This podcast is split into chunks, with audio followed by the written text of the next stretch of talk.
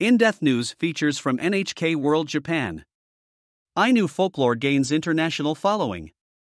An invaluable record of Ainu culture is finding an international audience almost 100 years after it was first published. Ainu Shinyoshu, or Collection of Ainu Songs of Gods, compiled by author Chiri Yukie, has recently been translated into dozens of languages.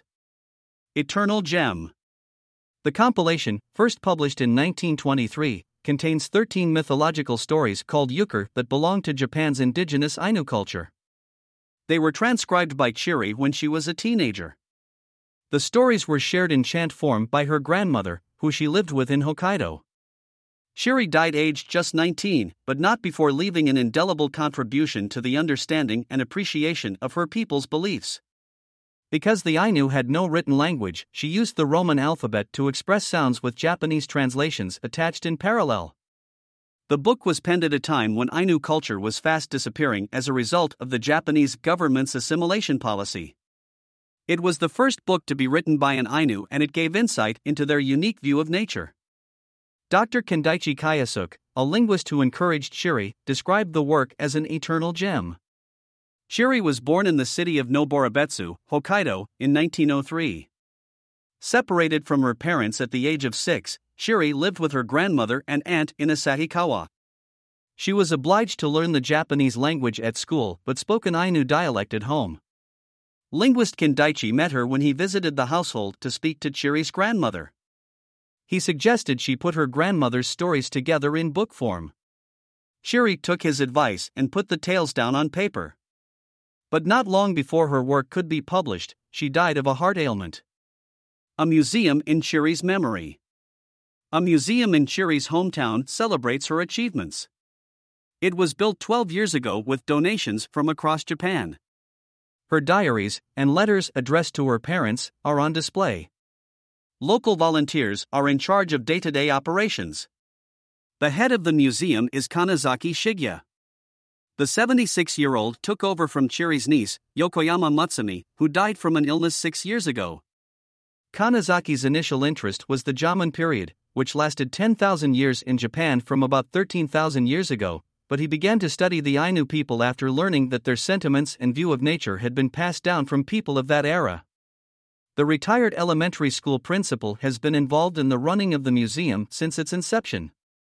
I'm really moved by the life of Chiri Yukie, who took on the government's discriminatory assimilation policy as a proud Ainu, Kanazaki says. At a time when the Ainu were deprived of their voices, her transcription of their narrative into text must have served as a huge encouragement to her people. Learning about her life is a big inspiration to a lot of people. Kanazaki believes the preface that Chiri wrote in her book is essential to understanding her thoughts. In the past, this spacious Hokkaido was our ancestors' world of freedom, she wrote. Chiri expresses anxiety and sorrow about the lives and language of her people being lost, the many words that our beloved ancestors used to express their thoughts to one another in the course of their daily lives, the many beautiful, time honored words that they passed on to us, must these too disappear together with all the weak who have lost result and are perishing? Oh, that would be too pitiful, too painful a parting. Sentiments that resound globally. Chiri's words transcend national borders and have recently been translated into many languages. The surge of interest began three years ago when a Chinese student studying in Hokkaido translated the preface into Chinese. The Chiri Yukie Museum posted an online request for the passage to be translated into other languages. A number of students and researchers responded. The words have now been put into 30 languages, including English, French, Swahili, and Basque. Gustavo Bede, who teaches Japanese literature at a university in Argentina, translated the preface into Spanish in 2019 and completed the whole book in April last year. He first learned about Ainu Shinyoshu during a trip to Japan. He says he was instantly enthralled by the beauty of the expressions and their relevance to the present day. The preface conveys the heartache and desolation that Chiri felt, says the 56 year old academic. What is written here about the loss of culture, language, and narratives in the changing world is a present day issue. It's relevant to indigenous peoples in Argentina. Chiri's wishes to make more people recognize the existence of her people can be shared beyond times and national borders. A century since Chiri's death. Bede notes with surprise that Chiri's work is little known in Japan.